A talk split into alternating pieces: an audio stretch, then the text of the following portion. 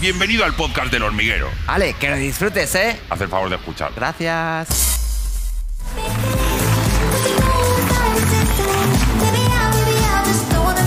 Presidente, bienvenido. Qué bonito verte saludar a la gente otra vez, ¿no? Echabas de menos a la gente. Sí. Sí, ¿no? Esto de la pandemia supone eso, ¿eh? Echar de menos a la gente. Sí, la vida se te llena de ausencias con esta edad y la naturaleza de la vida es que esas ausencias se cubran con las nuevas presencias. Ese es el ciclo de la vida. Pero cuando no puedes tener contacto con las nuevas presencias, los nietos, la gente joven y tal, te quedas como un vacío ahí, solo, lleno de ausencias. Ajá. Te veo moreno. Sí, claro, yo es que me paso la mitad del tiempo en la playa y la mitad del tiempo aquí. No sé. No. Me lo había creído por un momento. No, pero el sol es del campo. Sí, la verdad es que a mí me da un cuarto de hora al sol y ya me pongo moreno. Pero aparte de eso, que me oculto casi siempre del sol, pero aparte de eso es que realmente la naturaleza, para entendernos, te transforma. ¿Te has vacunado ya? Tengo la doble vacuna. No, ya me han hecho además un análisis de esos anticuerpos y ese rollo, y parece que también tengo anticuerpos y bueno. Ya sales más de casa, sales a caminar. De cero a Rajoy, ¿cuánto caminas al día? No, yo tengo la obligación y un puñetero de esto ya me tiene agobiado completamente. Los relojes inteligentes. Y un reloj es más inteligente que yo, desde luego. que me está diciendo todo el día, le faltan 3.250 pasos para llegar a 10.000, que es el mínimo que tiene que... Un agobio, ¿no? Un agobio total. Ha quemado tantas calorías. Bueno, no se nota, ¿eh? He puesto 3 kilos. No, pero te veo bien. No, ¿cuánto pesas ahora? 90 y medio, 91. He puesto 3 kilos. Bueno, estás estupendamente. Esta noche va a ser histórica, tengo que hacer una pausa de publicidad, pero se cumple este mes, el 4 de mayo, 25 años desde que el presidente González dejó la presidencia del gobierno. Hablaremos de esto y de todo lo que está pasando, que no es poco. Promete la noche, hasta ahora mismo.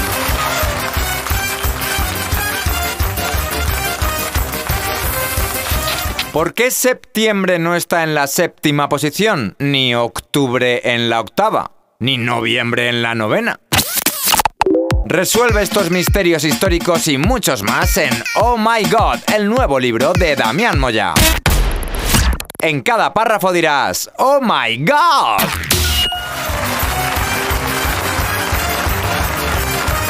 Amigos, estamos de vuelta con Felipe González. Felipe, ha sido el presidente que más años ha gobernado este país. Casi 14 años, 3 legislaturas con mayoría absoluta, una con mayoría simple. Y el 4 de este mes, el 4 del mes de mayo, hace 3 semanas, se cumplieron los 25 años desde que dejaste la presidencia del gobierno. Y me gustaría ir a ese sitio. ¿Cómo fue el día después? Dejas la presidencia del gobierno y el día después de ser presidente, ¿te sentiste liberado? ¿Te sentiste vacío? Liberado. Liberado. Liberado, sí. Me llamó desde Uruguay, que era presidente Sanguinetti en aquel momento, y cuando acabó la noche electoral, pues yo salí y se me ocurrió, bueno, primero llamé a Aznar, porque como estaban exigiendo que los datos salieran tal como salían de las máquinas, pues claro, las mesas no las elige, van saliendo, se van acumulando. Yo estaba muy inquieto a las 9 de la noche y a las 9:15 nosotros teníamos un modelo. Dije, oye, tranquilízate porque has ganado por poco, pero has ganado. Es el resultado, más o menos, va a estar en un punto de diferencia. Pero Sanguinetti, cuando me iba a aparecer, que hablé de la victoria amarga y de la derrota dulce, de esas bromas, pero la verdad es que estaba liberado. Liberado, hasta yo estaba harto de mí mismo, 14 años después. ¿Cómo no iban a estar la gente? ¿Eh? Sanguinetti dice, se te nota mucho, me dice Sanguinetti, pero no te olvides que has perdido. Y digo, sí, he perdido. Después tardó mucho tiempo en formarse la mayoría del gobierno, porque era una minoría, y pasaron aventuras de todo tipo. Pero sí, si lo que me pregunta es si me sentí liberado, digo, me sentí liberado. Pero en los primeros meses después de ser presidente del gobierno, ¿no seguías siendo presidente por inercia? Quiero decir, que te levantabas, leías la prensa y decías, tengo que llamar a este, y luego decías, ah, no, ya no soy presidente.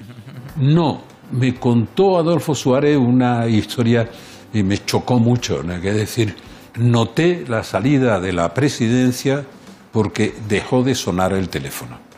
Me decía eso, ¿no? Que no, yo no tuve, no, de verdad no tuve esa sensación. Entonces, al contrario, tuve que corregir el tiro, porque salí de la presidencia del gobierno y empecé a tener invitaciones por todas partes, sí, para hacer conferencias, para todos los rollos, esto, dentro y fuera de España. En España, una de las paradojas es que donde más invitaciones tenía era en Cataluña. Se acumulaban como el 60 o el 70% de los requerimientos para hacer cosas de universidad, de empresarios, sindicatos, de todo, ¿no?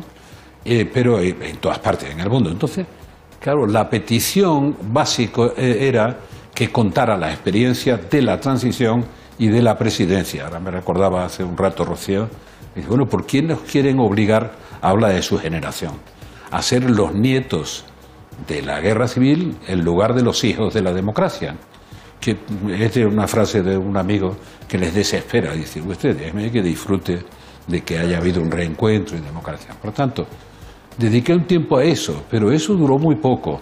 En septiembre digo, no, yo no estoy dispuesto a meterme en los archivos y a recopilar. Incluso había hecho ya el índice del libro explicando la experiencia de gobierno y la experiencia previa.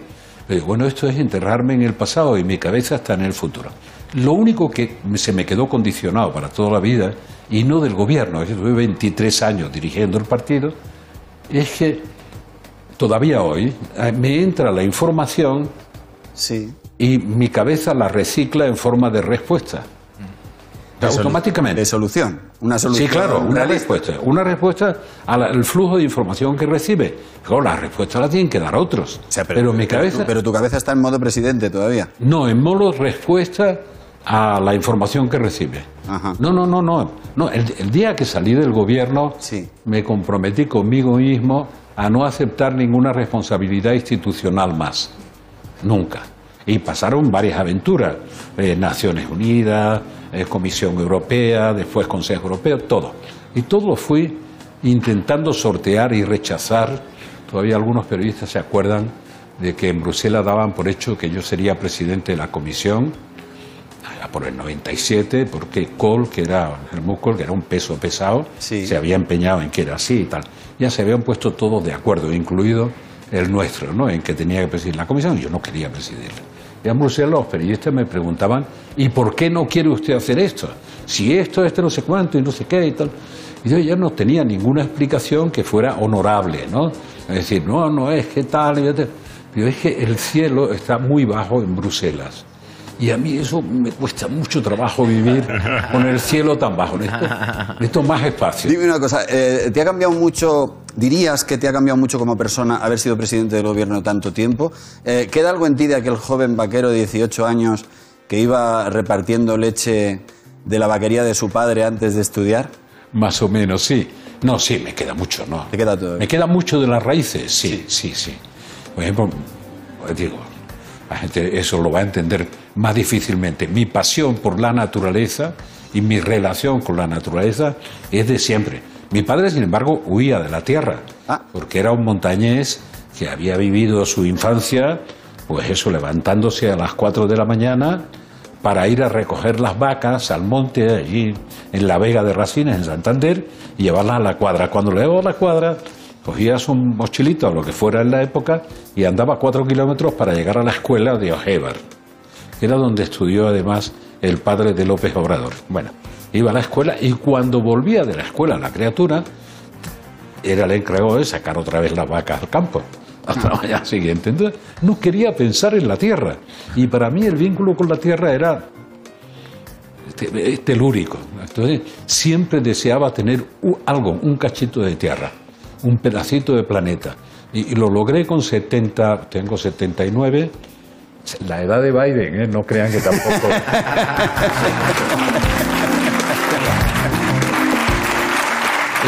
Biden, que está muy bien, ¿no? Lo está haciendo bien. ¿No? A ti te gusta cómo lo está haciendo Biden, ¿no? Debo decir sí, y sí en el sentido fuerte del término, ¿no?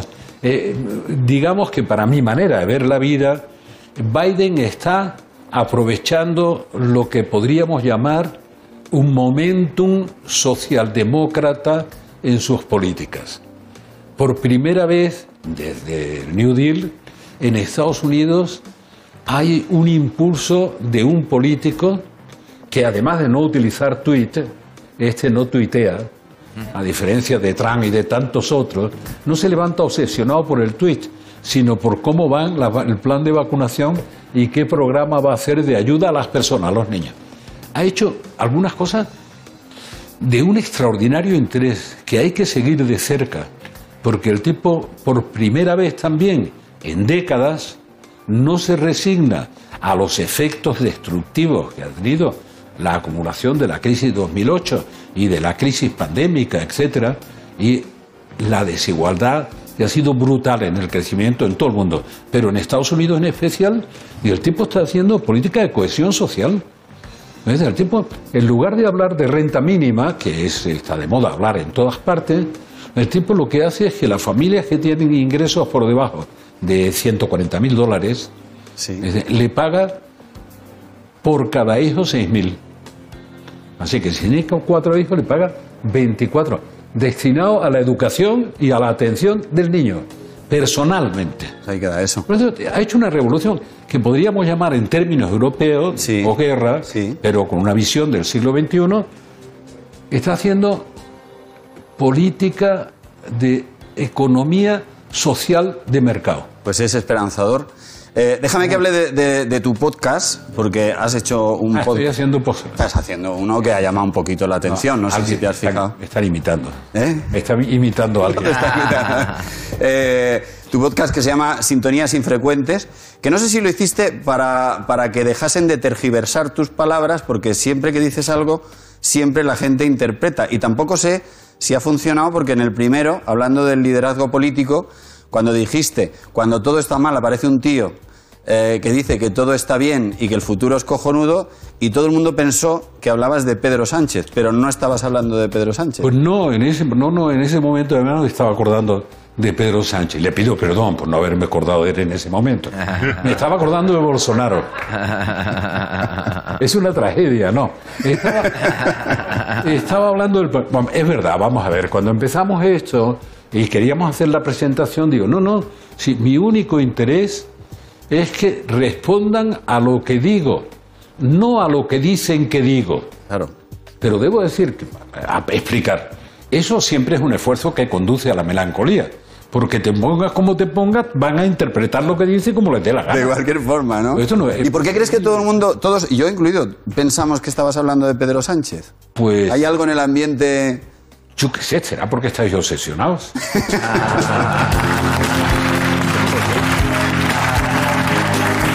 ¿Cuándo fue la última vez que hablaste con Pedro Sánchez?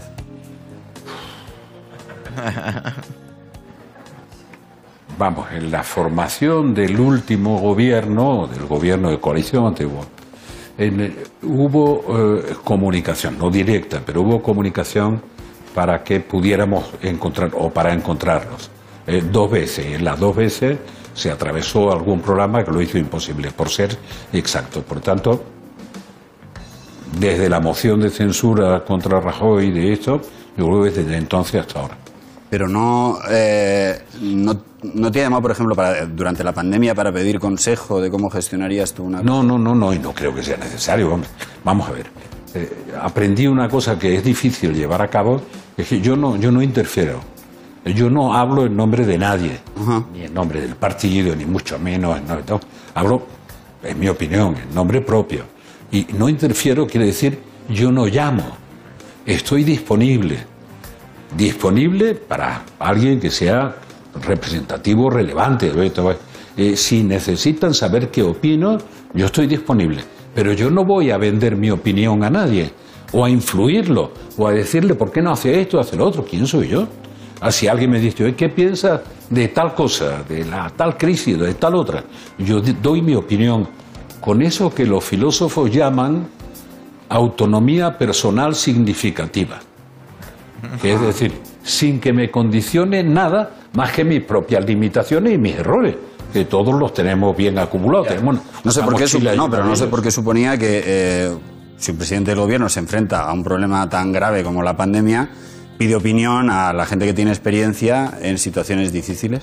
No, además es mal ejemplo el que pone, porque la verdad es que experiencia de pandemias no conozco a nadie que tenga. Bueno, en el este asiático algunas hay, pero experiencias de pandemia de verdad. De hecho, los instrumentos que teníamos para luchar contra la pandemia y la cantidad de recorte que nos ha hecho el virus, que nos sigue haciendo, que la situación está mejor, ¿eh? Sí, sí. El plan de vacunación está avanzando muy rápidamente, sin duda, y además está rebotando la economía. Cuando digo rebotando, lo digo en el sentido literal del término, literal. ¿Sabes? Una pelota de esas o un balón, de esos de goma que están sumergidos en el agua y con una plancha encima. Y hay varios balones de esos así, de gente. A veces la plancha ha hecho que la actividad de cualquier sector empresarial baje el 95% o el 90%, es un horror. Y de pronto levantan la plancha y rebota la pelota. Bueno, estamos en ese rebote y eso lo vamos a vivir en el próximo semestre. O sea, en lo que queda de año va a haber un rebote importante de la economía. No va a haber reformas estructurales, es un rebote natural sobre lo que teníamos. Sí. Tanto ahí, en ese sentido hay expectativas diferentes, igual que las expectativas del proceso de vacunación. Pero algunas veces recuerdo que este bicho raro con el que parece que tenemos que enfrentarnos, y mira que se ha avanzado enormemente científicamente, funciona como un enorme dragón. Entonces, cuando vemos que ha pasado la cabeza del dragón, no nos damos cuenta de que los puñeteros dragones tienen más cola que cuerpo. Y la cola va a seguir dando coletazos. Y mientras no se acabe la pandemia en el mundo y el reparto de la vacuna es un horror, mientras no se acabe vamos a tener lo que estamos viviendo en Brasil o en la India, por citar dos ejemplos que la gente más o menos sigue. Pero es que vamos a vivir eso en el continente africano entero. Todavía no tenemos los datos, pero lo vamos a vivir inexorablemente. Y como su propio nombre indica, no se acaba la pandemia hasta que no llega lo que en España empieza a aparecer a todo el mundo. Por lo tanto, nos queda un tiempo difícil y unas alegrías como las que estamos viviendo de que rebota la economía. Normalmente los políticos en general, esto yo lo hablaba mucho con Bill Clinton, era muy divertido, y cómo le ganó a Bush. Que Bush era el viejo Bush, el gran triunfador. Había acabado con el comunismo tal, y para cómo estaba saliendo de la crisis económica, subiendo la economía y tal. Entonces, no se dan cuenta de que hay un efecto que socialmente es comprensible. Mientras que todo el mundo es consciente de la dureza de la crisis, la gente, digamos, el movimiento es resistencial. Es decir, que me quede como estoy, sí, o que pierda lo menos posible. Pero cuando empieza a crecer la economía, todo el mundo se mueve reivindicativamente, que me llegue a mí, que me llegue a mí. A todo el mundo no le va a llegar al mismo tiempo. Sectores que van a rebotar muy rápido y sectores que no van a rebotar tan rápido y algunos que están agotados. Pero es verdad que hay la gente que tiene contacto con el público, pues todos estos han sufrido muchísimo, y están, pero también es verdad que hay dinero en el banco, que hay gente que sigue teniendo dinero en el banco y que ahora lo moverá y que la economía... Claro, la gente no ha podido gastar y tiene un cierto ahorro. No porque haya ganado mucho más. No, porque no ha salido de casa. Eso no ha hecho nada. Y además tiene muchas ganas. Después del sufrimiento, yo acabo de describirlo como lo describiría un viejo que lo piense, como yo, ¿no? Me dice, claro, es que la vida, con mi edad, se te va llenando de ausencias. Ausencias próximas, de familiares, de amigos, etcétera, ¿no? Además del ciclo vital, eso lo ha aumentado la mortalidad de la pandemia, ¿no? Entonces uno siente el dolor de la ausencia. ¿Cómo compensa eso la vida? La normal, la no pandémica. Porque el ciclo de la vida te permite que las nuevas presencias sean próximas, las puedas tocar y abrazar. Son la gente que va naciendo, la gente joven. Yo veo a mis nietos, y hoy además hay por aquí dos pavos que hace 14 o 15 meses que no veo. Ajá. Son los hijos de Rocío, andan por ahí. Andan por ahí. El público, bueno. De incógnito. Cuando los he visto, al entrar los he visto, digo, bueno, estos tipos han crecido 2/4. Que no parecen. Pero me pasa con mi nieto, que los he visto hace poco tiempo ya con la doble vacunación y con todo el rollo ese. no mandan las fotitos, el arroyo este, pero bueno, de pronto los ves y son otros personajes, ¿no?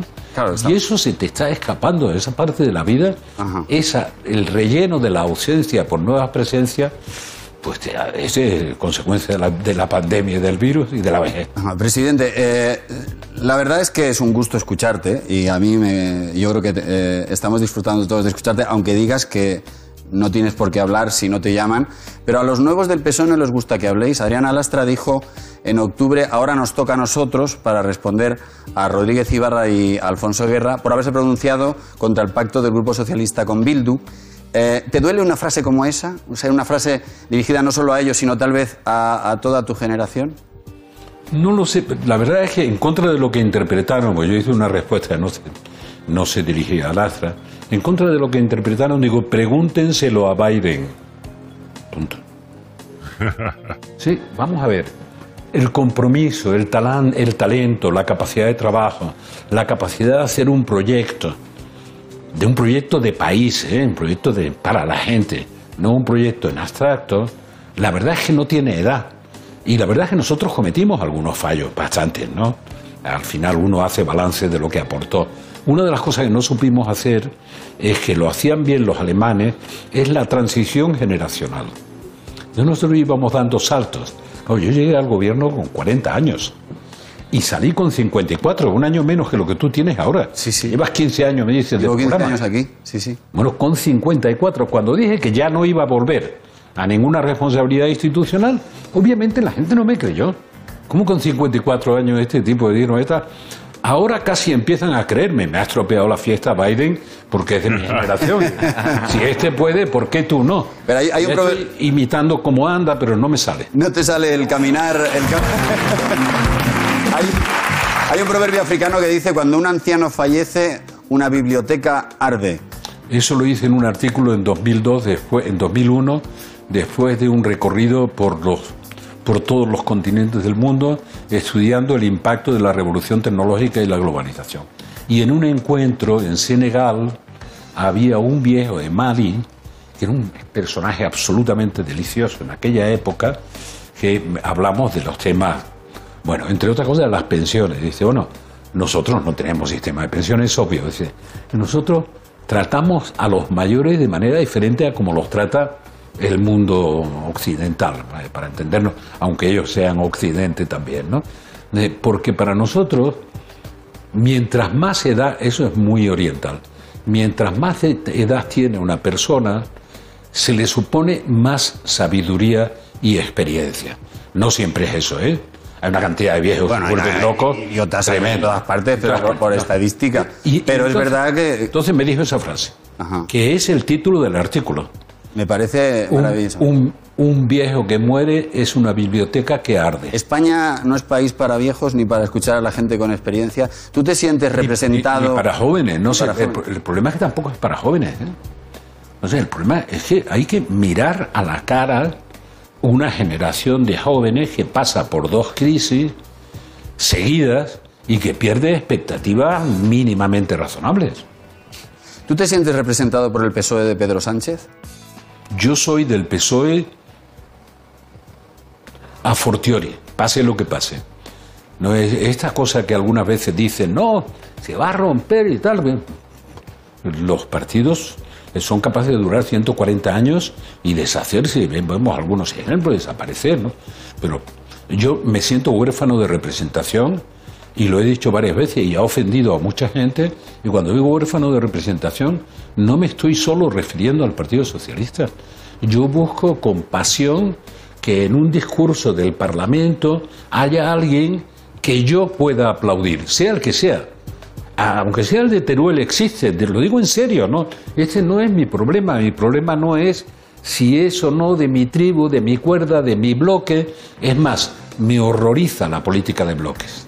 Me parece lo contrario de lo que debemos hacer, sobre todo en este momento, que me recuerda la necesidad que hubo de pactos de la Moncloa, de pactos constitucional, de pactos para ponerse de acuerdo en gente que veníamos del antifranquismo, de la ilegalidad, y gente que venía del franquismo. Pero vosotros os sentabais y os acababais poniendo de acuerdo. ¡Claro! Claro, porque además España es un espacio público compartido, donde hay diferencias ideológicas, se llama pluralismo, y diferencias de sentimientos de pertenencia, además de haber diferencias de intereses, ¿no? Es un país en ese sentido plural y también diverso. Es más plural, es una costumbre muy hispana, ¿no? Es tan plural que cada español es un partido en sí mismo. No está mal, ¿eh? No, sí. No está mal, sí. No está mal. Oye, tenemos que hablar un poco del tema del día, del indulto. De lo que quieras, ¿vale? De lo que quiera, yo respondo lo que quiera. Por supuesto, por supuesto. Ayer el presidente dijo que el indulto es concordia y que negarse es revancha y venganza. Lo dijo 4 veces seguidas. ¿Eres partidario de los indultos a los condenados del procés en contra de la condena que puso el Tribunal Supremo por unanimidad? Dijo algo más, que tampoco quiero olvidar. Inmediatamente añadió, en el marco de la Constitución y del ordenamiento jurídico. También lo dijo. Entonces, bueno, si la pregunta la tuviera que responder simple, llanamente, diría, en estas condiciones, ¿qué opino? No qué haría yo, que no tengo la opción, la posibilidad de hacer, ¿no? ¿Qué opino? En estas condiciones, yo no haría el indulto. Y repito, en estas condiciones yo no haría el indulto. La ley del indulto es del siglo XIX. Claro, eso decía Borges, ¿no? Cuando una obra sobrevive 100 años, mírala con atención porque algo tiene dentro.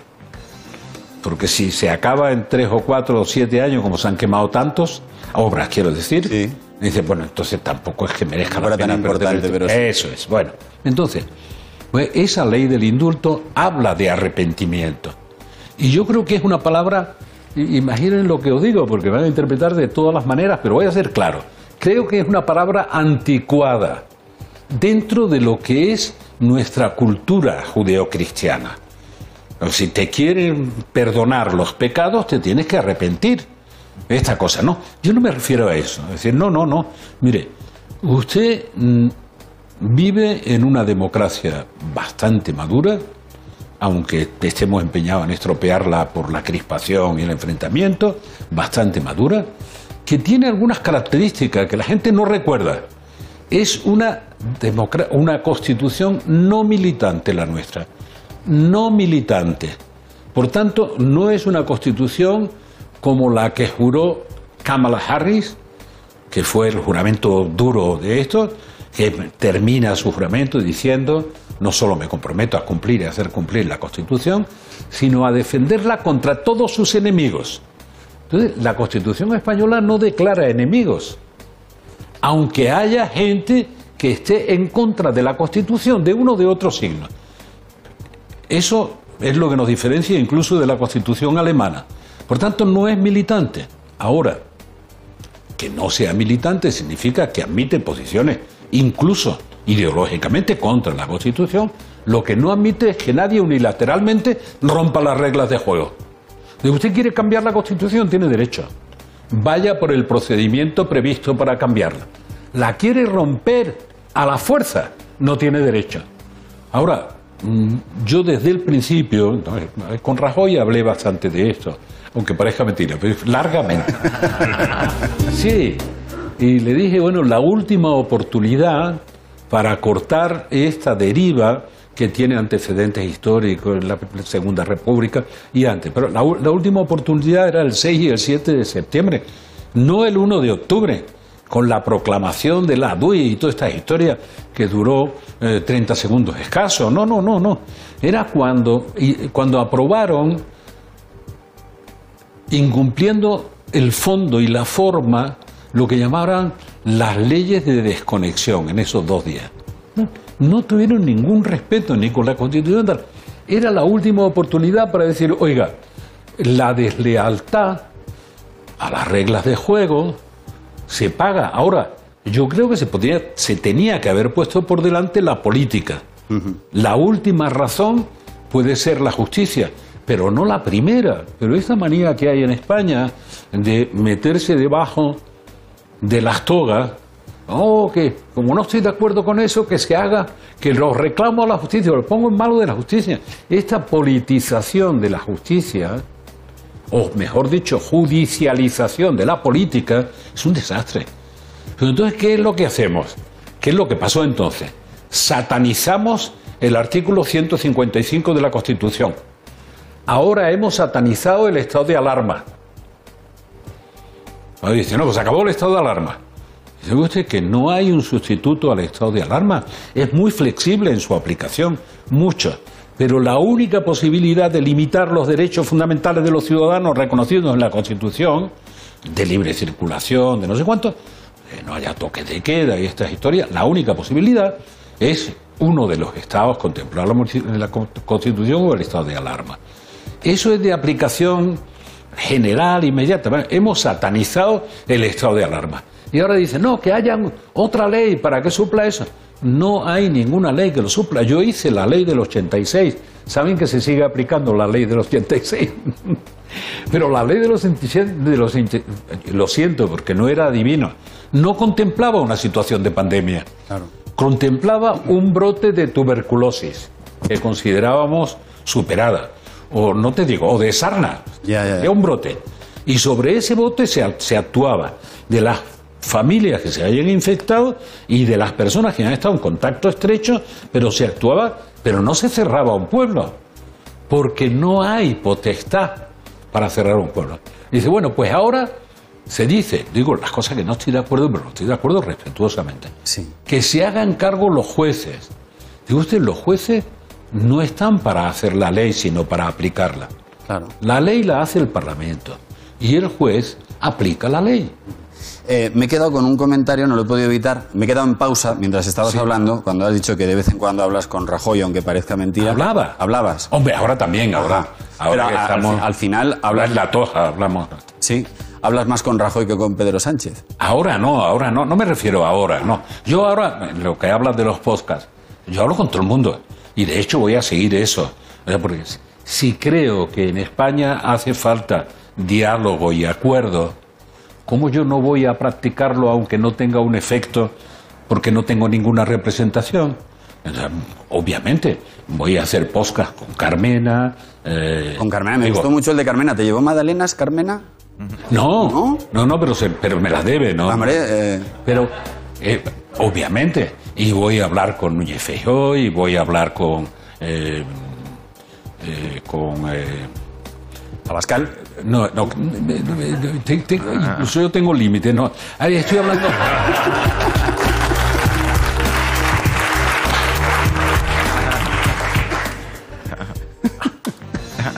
Bueno, estoy hablando con Garicano y tal. Voy a hacerlo. Podcast de conversaciones transversales y no solo políticas.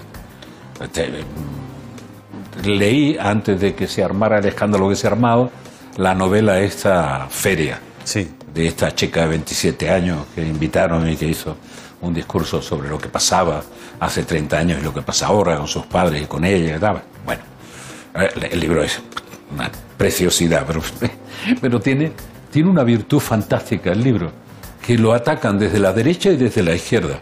Digo, ha dado la diana, eso es seguro. Si no le gusta ni a unos ni a otros, está bien. Sí, a mí me pasó una vez porque hice una crítica de Estados Unidos y de la Unión Soviética hace muchos años y tuve quejas del embajador, antes de entrar en el gobierno, del embajador de Estados Unidos y del embajador de la Unión Soviética de la época. Y digo, bueno, pues entonces no puedo estar mejor situado, ¿no? Porque estás en el... Si no les ha gustado a ninguno de los dos... Claro, estás en la zona. Tienes una frase durísima, ¿eh? Prefiero morir siendo libre de un navajazo en el metro de Nueva York que morir tranquilamente en el cementerio que es Moscú con la Unión Soviética. Entonces, se armó la de Dios. Ninguno de los dos aceptaba una realidad. Había mucho. Y en aquella época más, estoy hablando del 77. Qué frase. Hablemos de Madrid un momento, porque recuerdo que en algún momento, hace tiempo ya, dijiste que confesabas que tu gran error fue no considerar a Aznar como un rival serio. No sé si le ha pasado lo mismo al PSOE con Ayuso, que la subestimó y de repente ha pasado lo que ha pasado. No exactamente, no era exactamente así. No, No, recordáis que esos fueron los dos únicos debates que se hicieron, los primeros, los del 93. Ya una vez que Aznar creía que le molestaría o le sorbaría a su distancia, que apreciaba como de 13 o 14 puntos en el 96 y que quedó en uno, pero bueno, entonces ya no quiso debates y eso, no, pero no lo tuve suficientemente en cuenta. Vamos a ver, el ejercicio del poder en el máximo nivel, eso que me preguntaba el Gabo García Márquez y su amigo del arma, la soledad del poder, el ejercicio del poder en el máximo nivel, le pasa como los materiales, tiene una resistencia. Y la resistencia de los materiales no pasa de 10 años, la máxima responsabilidad. A los 10 años ya te han contado todos los cuentos. Y antes soportaba una tonelada de pesos, y cuando llevas 10 años en el gobierno, pues bueno, cualquier te estorba y dice, bueno, ya eso me lo han contado, otra vez me lo van a contar y tal. Bueno, por tanto, hay desgaste de materiales serio, ¿no? No tienes la misma capacidad de resistencia, la misma frescura de respuesta. Por lo tanto, ese es el máximo de distancia. Y yo perdí de vista alguna de esas cosas, es obvio, ¿no? Pero bueno. Yo te hacía una metáfora para llegar a Madrid. ¿De Madrid? Sí, bueno. Sí. Bueno, vamos a ver. ¿Cómo ves lo de Madrid? Yo debo decir, no, hombre, vemos ahora qué pasa con estos 2 años que quedan de gestión y de nuevas elecciones y hablaremos, porque yo, la verdad, yo voté a Gabilondo, por cierto, ¿eh? Ya él lo sabe. Me imagino. No, pero es decir un detalle. Lo voté inmediatamente que oí y me quedé desesperado el primer debate. Yo llegué a Madrid, yo voté por correo, sí. Llegué a Madrid y digo, si no me voy inmediatamente a la oficina de correo, puede que mañana ya decida por primera vez en mi vida que no voto. Porque me asustó, ¿eh? Me asustó lo que estaba pasando, el nivel del debate, las descalificaciones, lo poco que se habló de política. Estas cosas me parecieron muy, muy dramáticas, ¿no? Desestimulantes para entendernos. Así que fui y lo voté, ¿no? Entonces, ahora, desde el primer momento, es decir, desde 20 días antes, si quieres, de las elecciones o como sea, desde el primer momento, la tendencia consistente en todos los análisis de opinión, de los que yo no me he ocupado nunca mucho, con un detalle que ese te va a gustar. Los políticos se conforman con analizar la respuesta a la primera pregunta, que es cuánta simpatía tiene, qué intención de voto tiene, que no sé cuánto, pero la segunda pregunta, que es la clave, cuánto rechazo tiene, esa no la quieren ver. Claro, luego digo, la clave de la política es cuánta gente dice que no te votaría nunca. Entonces, cuando ese nivel es muy alto, está Mortimer, que dice ese de... Nah.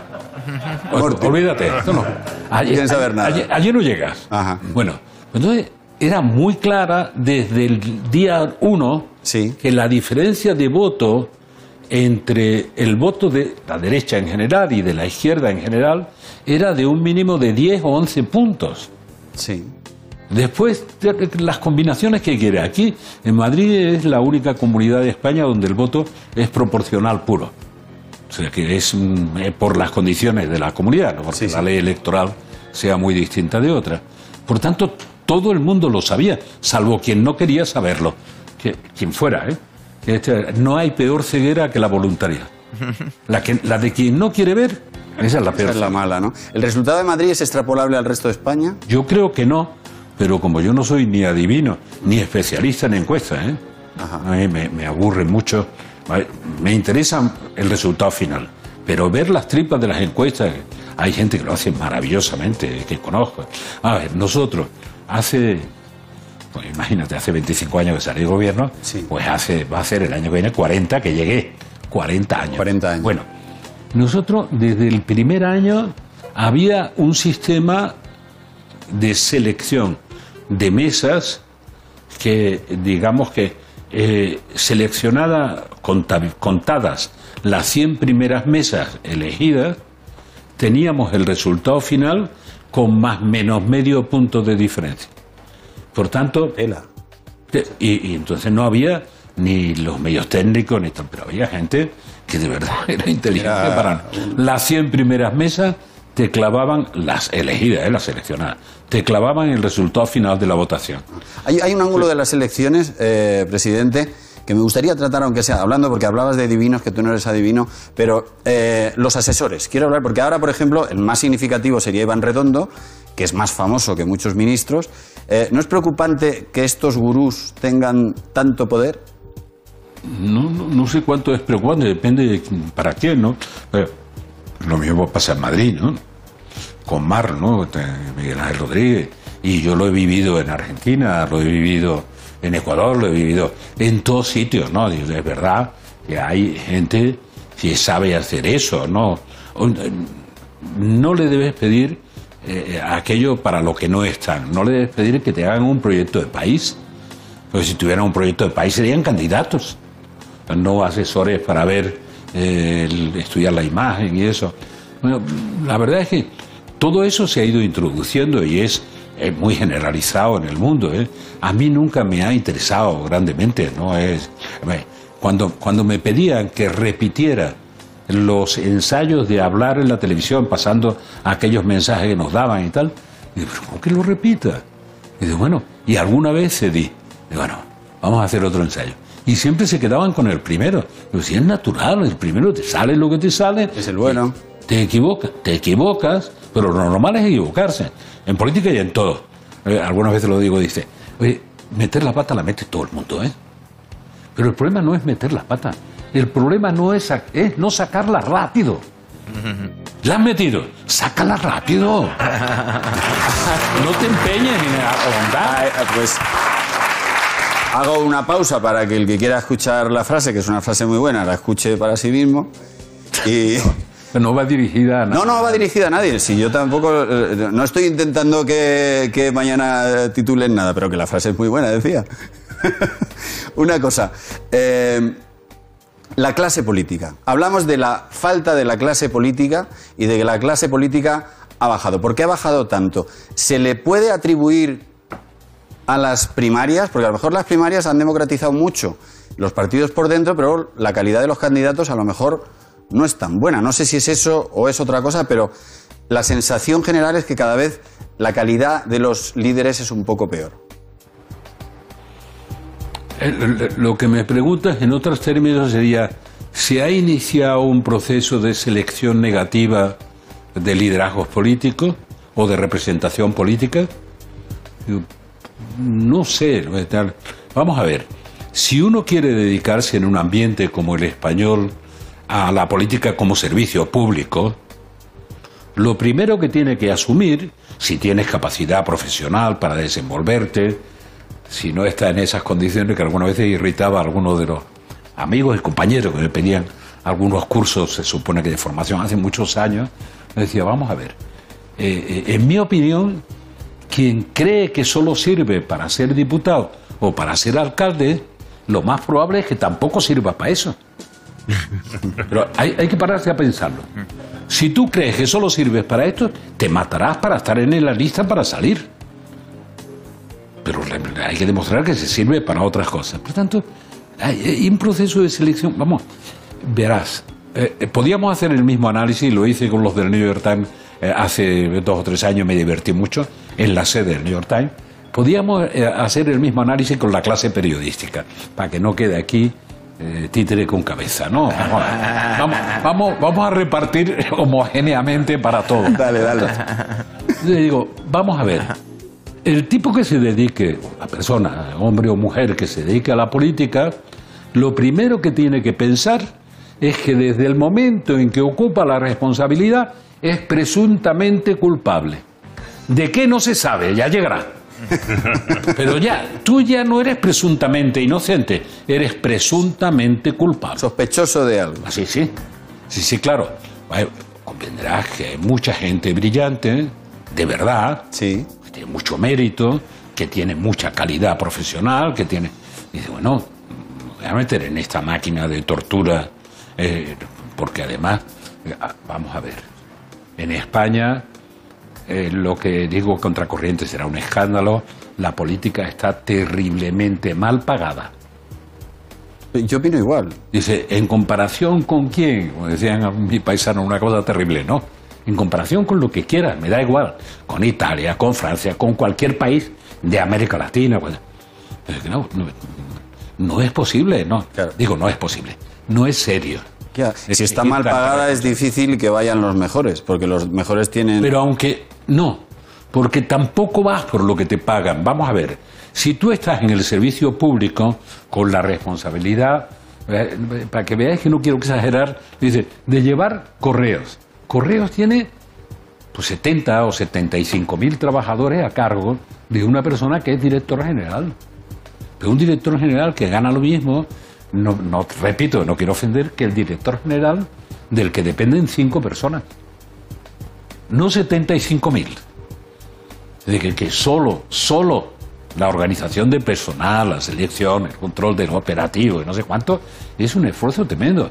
Digo, los niveles de retribución, si lo compara con una persona que tuviera esa misma obligación en el sector privado, corporativo o lo que sea, pues bueno, este señor está ganando 4.500 euros para entendernos y en el sector privado está ganando 400.000. Dame una pequeña diferencia, ¿no? Con los mismos méritos, capacidad y obligaciones. No, nadie va a aceptar el servicio público por lo que le pagan. Espero que tampoco sea por lo que decía un viejo amigo mío mexicano. Dice que no quiero que me den dinero, que quiero que me pongan donde lo haya.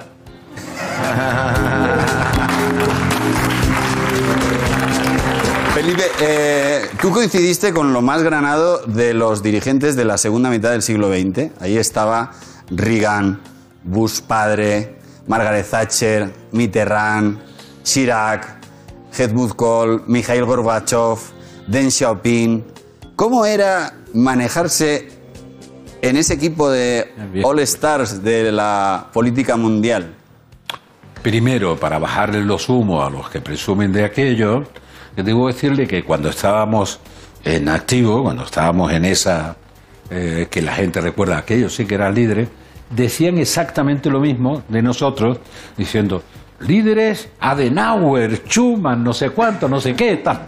Por cierto, Adenauer era canciller de la República después de la destrucción de la Segunda Guerra Mundial, con 82 años.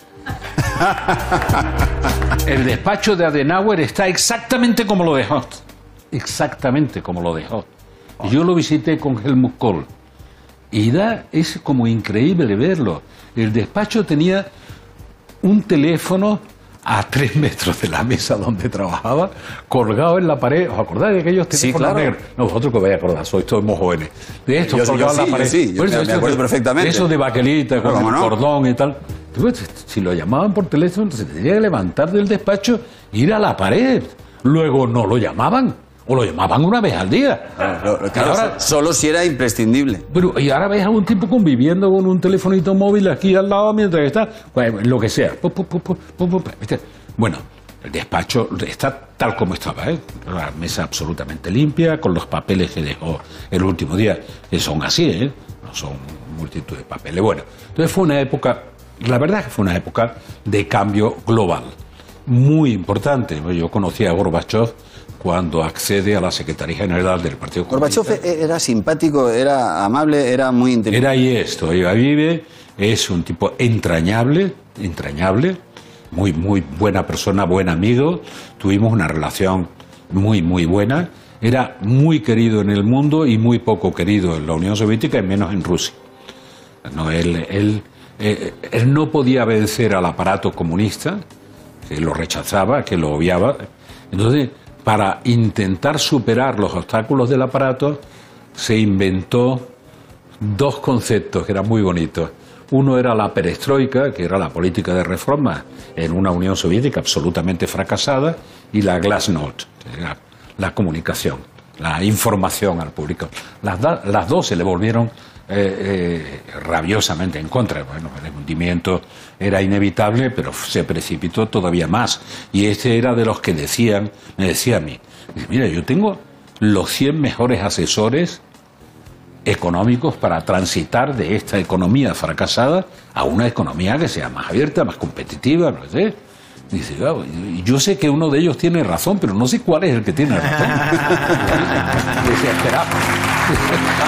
A ver si lo encuentro. De los líderes con los que compartiste, ¿quién era el más amigo de España, el que más nos ayudó a nuestra incorporación a Europa? Los que más nos ayudaron, pues más relevante además, eran los alemanes. Los alemanes. Socialdemócratas y cristianodemócratas, los que más, sin duda, con diferencia, ¿no? Y en cena o en comida, ¿quién era el más simpático? Claro, depende de ya si te sales de ese espacio. Era muy simpático, muy sencillo. O los palmes, muy simpático. Era muy entrometido, pero también muy simpático, el austríaco, el Bruno Kreisky. Ajá. Era muy entrometido. Este decía lo que tenías que hacer. Era muy tímido para meterse en eso Willy Brandt. Jamás te decía, tienes que hacer esto, tienes que hacer lo otro. En contra de lo que la gente... A mí me decía este periodista famoso, Coco Cerecedo y tal, a mí me llamaba el morenito de Bonn, porque hacía personajes taurinos, porque... Hablaba de la influencia de Willy Brandt, que era extremadamente respetuoso y enormemente tímido. Ajá. Entonces, literal, era un sabio. ¿Y Margaret Thatcher cómo era? Porque tengo curiosidad. ¿Era tan dura? ¿La viste reírse a carcajadas con los dientes alguna vez? Sí. Conmigo sí. ¿Sí? Bueno, a Margaret Thatcher, si le decía, Margaret, estás preciosa, se le caía el bolso.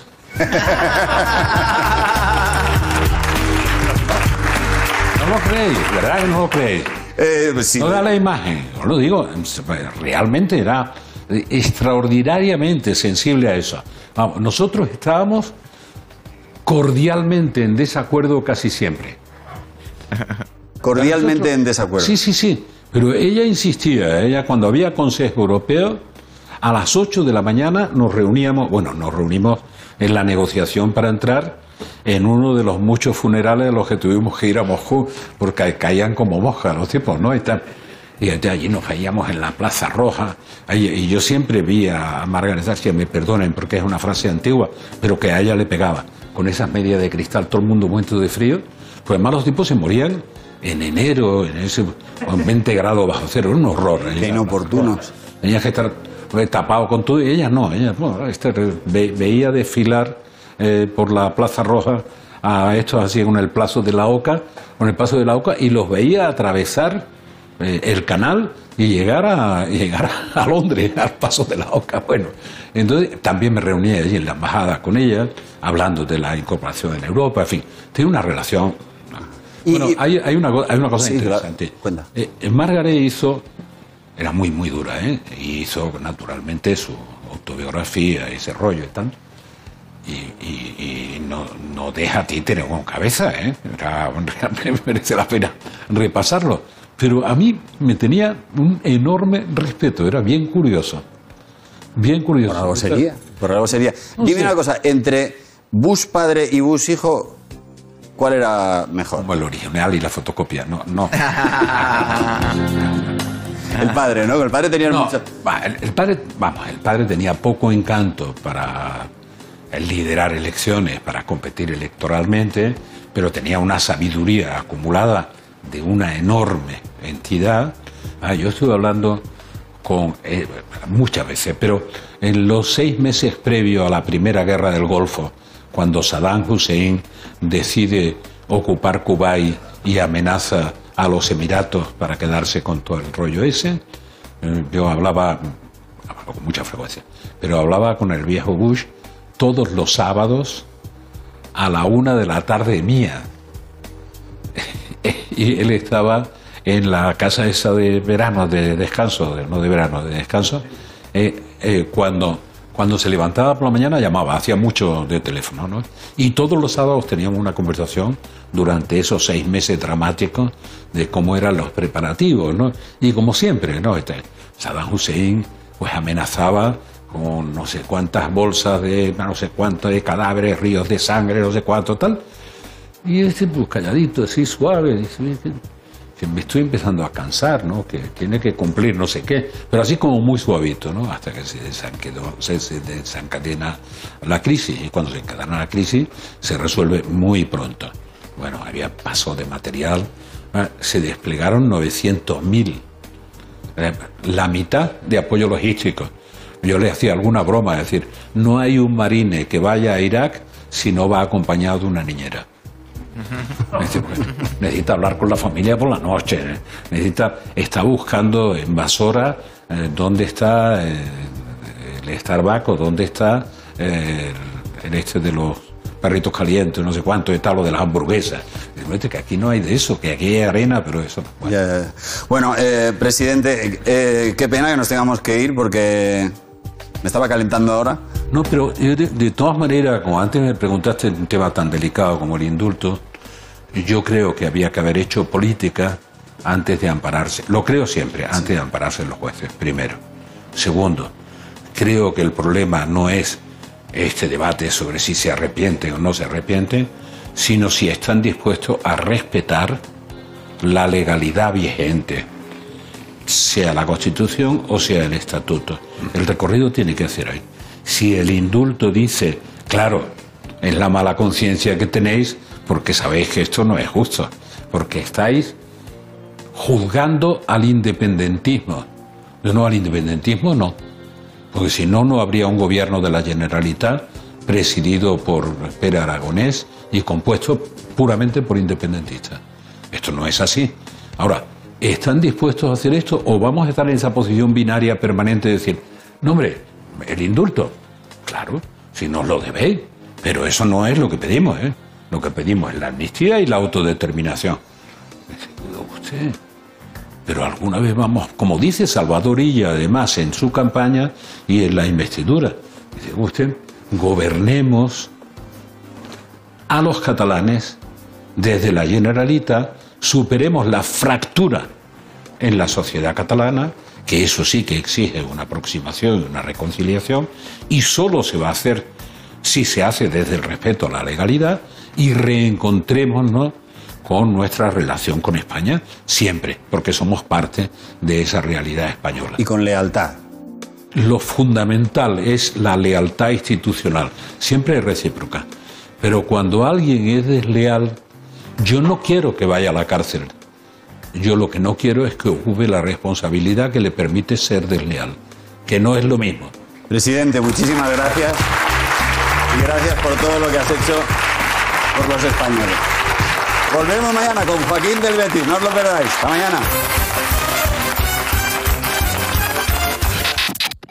Esto ha sido el podcast del Hormiguero. Envíaselo a 10 amigos o tendrás mala suerte para siempre.